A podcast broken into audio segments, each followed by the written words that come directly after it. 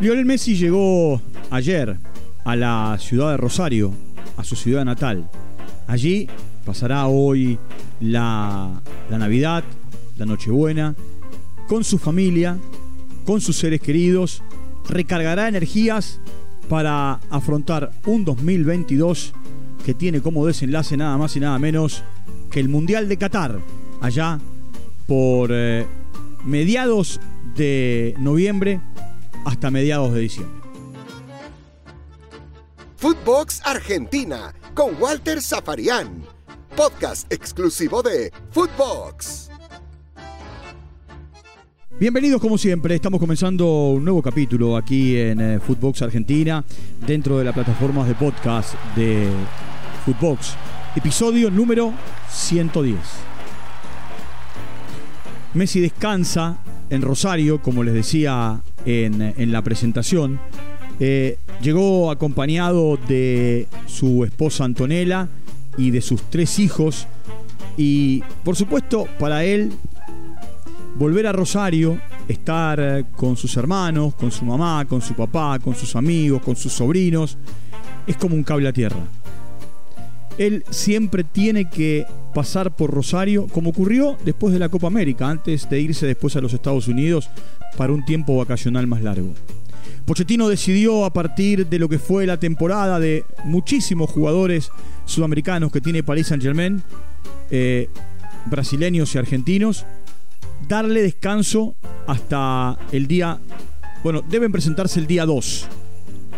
Eh, el resto de los jugadores debe presentarse el primero de enero, porque ya el día 3 el PSG tiene un partido contra el Vans Olympique FC, un equipo del ascenso, bien del ascenso francés, en 16 avos de final de la Copa de Francia. Por supuesto, todo un acontecimiento para el Vans, para recibir a el eh, PSG con sus grandes figuras, hasta su entrenador dijo, es como recibir y organizar en poco tiempo, en dos semanas, un show de los Rolling Stones. Manos a la obra. Y allí están, ilusionados con jugar ese partido. Por supuesto, el 2022 va a ser un año de muchísima actividad para Messi. Arrancará, si es que Pochettino decide ponerlo, el día 3 contra el Vans por la Copa de Francia, como les dije recién, y si no, ya el domingo 9, cuando para cerrar la fecha eh, en eh, la Ligue 1 o Le Championnat, como muchos le dicen, eh, lo que hará es jugar ante el Olympique de Lyon por la jornada número 20. Lo que tiene Messi es como para recorrer un año en el que quizá podemos quedarnos con algunos retazos de lo que fue el 2021 o algunos momentos, pero que ha sido bueno. Muy bueno, muy bueno. Aquella frase en el vestuario, o a la salida en realidad del vestuario del Maracaná, diciendo, me saqué una espina de encima tras ganar la Copa América, es todo un símbolo. Es un momento y es una situación vivida por él muy esperada. Recordemos que Messi en un momento determinado, después de perder las finales de 2014 y 2015 y la del 2016 en los Estados Unidos, eh, lo que hizo en 2014, eh, por supuesto, el Mundial de Brasil, 2015 la final de la Copa América en Chile y el 2016, cuando en Seattle, a la salida del vestuario, dijo, hasta acá llegué, me voy, no juego más en la selección. Después, por supuesto, él revió su situación y siguió. Ese Messi que Jugó en el año 17 partidos para el seleccionado y marcó 9 goles. Me acuerdo que en la Copa América no solo jugó los 7 partidos, sino en un momento en la previa del partido con Bolivia, eh, Escalón charló con él y le dijo, necesito que pares, es el último partido del grupo, estamos clasificados. No, yo juego. Y terminó jugando, y jugó los 7 partidos. Y, en un momento determinado, a partir de una lesión, eh, también charló con Scaloni y entre los dos consensuaron arrancar en el banco y jugar el segundo tiempo. Es el máximo anotador, Messi, por supuesto, el máximo anotador en la historia de los futbolistas sudamericanos.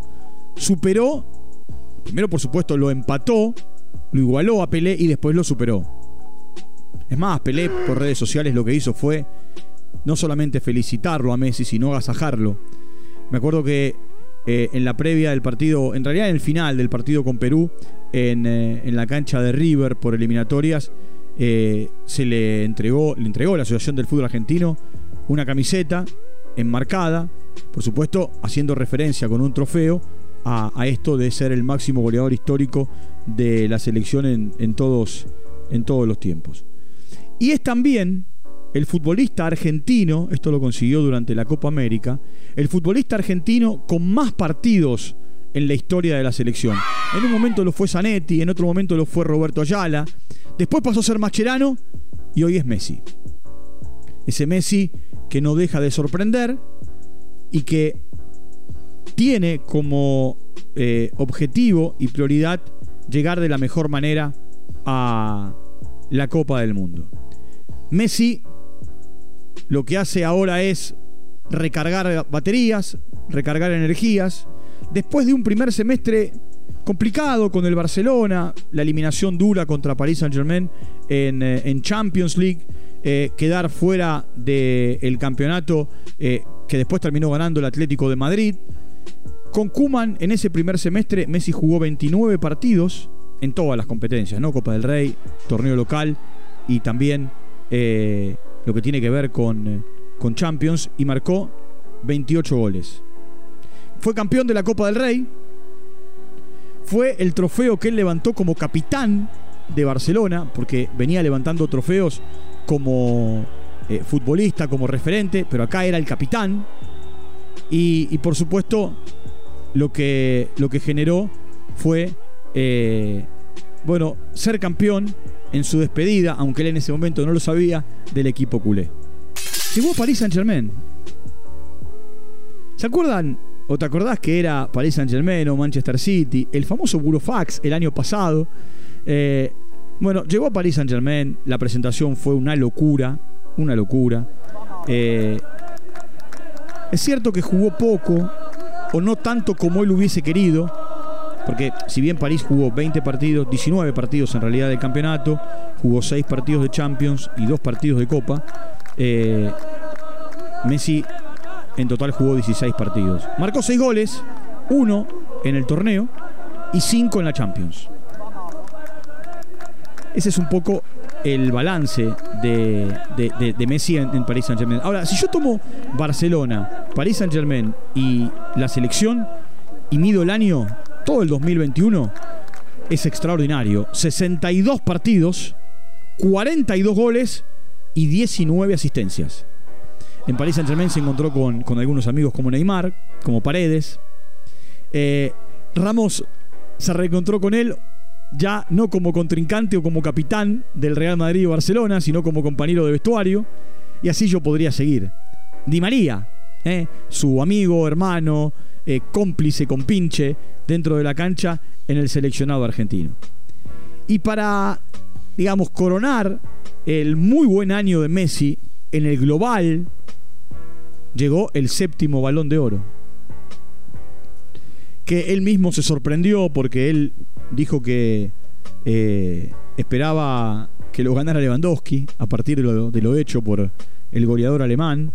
Y, lo recibió y, hasta eh, se dio el, gusto y, el lujo de, bromear con ese premio, con sus hijos. Eh, y hasta de recordar algo que le dijo la Bessi cuando ganó el quinto. Que la Bessi le dijo, epa, ganaste cinco, a que no te animás a ganar siete. Bueno, después terminó ganando el sexto y ahora terminó ganando el séptimo. Y algunos, entre, entre ellos su hijo más chiquito, le piden el octavo. ¿Podrá el año que viene? ¿Podrá quedarse con el octavo balón de oro? No lo sé, tú dime. Eh, supuesto, lleva 13 puntos de ventaja eh, en el torneo local, el Paris Saint-Germain. Y si no pasa nada raro, se encamina a ganar eh, el Le Championnat, el torneo francés, no sé, 5 o 6 fechas antes.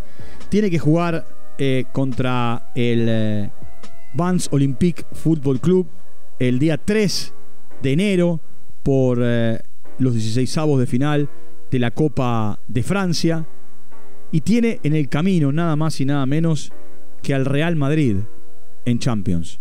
Partidos que se van a jugar entre el 15 de eh, febrero y el 9 de marzo. Por supuesto, en el medio, 27 de enero y 1 de febrero, dos partidos con la selección argentina. Argentina va a jugar primero en Calama con Chile y después en Buenos Aires, en la cancha de River, contra Colombia. Se vienen para Messi dos meses, y para Paris Saint Germain, pero estamos hablando de Messi, eh, dos meses de mucha competencia. Porque después, cuando él termine de jugar los dos partidos contra Paris Saint Germain, eh, contra, perdón, contra Real Madrid, con el Paris Saint Germain por la, por la Champions, eh, tendrá que volver a la Argentina para cerrar la eliminatoria contra Venezuela y después yendo a jugar a Quito, en Ecuador, contra el seleccionado que dirige Gustavo Alfaro. Después, por supuesto, quedará liberado para cerrar todo el año con eh, el PSG a la espera del famoso partido contra Italia y de otro partido que la selección argentina está buscando para junio eh, y de esa manera cerrar el semestre, irse de vacaciones y ahí sí, eh, encarar la última parte del año con el PSG, con la selección y esperar la Copa del Mundo. Messi le apunta a un gran 2022. Messi le apunta a llegar lejos con Paris Saint Germain, a ganar cosas con el PSG, pero por sobre todas las cosas, a llegar de la mejor manera a mediados de noviembre cuando arranque la Copa del Mundo. Messi tiene a Qatar entre ceja y ceja. Messi va a el Mundial 2022 con set de revancha. Con, por supuesto esto es una metáfora, con eh, esa espina que ya no tiene clavada a partir de haber ganado la Copa América y de sentirse no solamente útil para el equipo, sino respaldado por eh, el entrenador que es Scaloni, por el presidente de la AFA que es Claudio Tapia y por cada uno de sus compañeros. Se termina un año para Messi de muchas idas y vueltas, con muchos cambios, con muchos cambios. Salir de esa zona de confort que era Barcelona después de más de 20 años a llegar a París, otro idioma, otro campeonato totalmente distinto, acostumbrarse a él, otros compañeros, pero con la selección argentina como prioridad. Y eso se lo hizo saber siempre a el jeque, a Leonardo, a Pochettino y a todos aquellos que están alrededor del equipo parisino. Para Messi la prioridad en el 2021 fue la selección. Ni hablar para el 2022. Que tiene como corolario, como cierre, nada más y nada menos que lo que puede llegar a ser su última Copa del Mundo.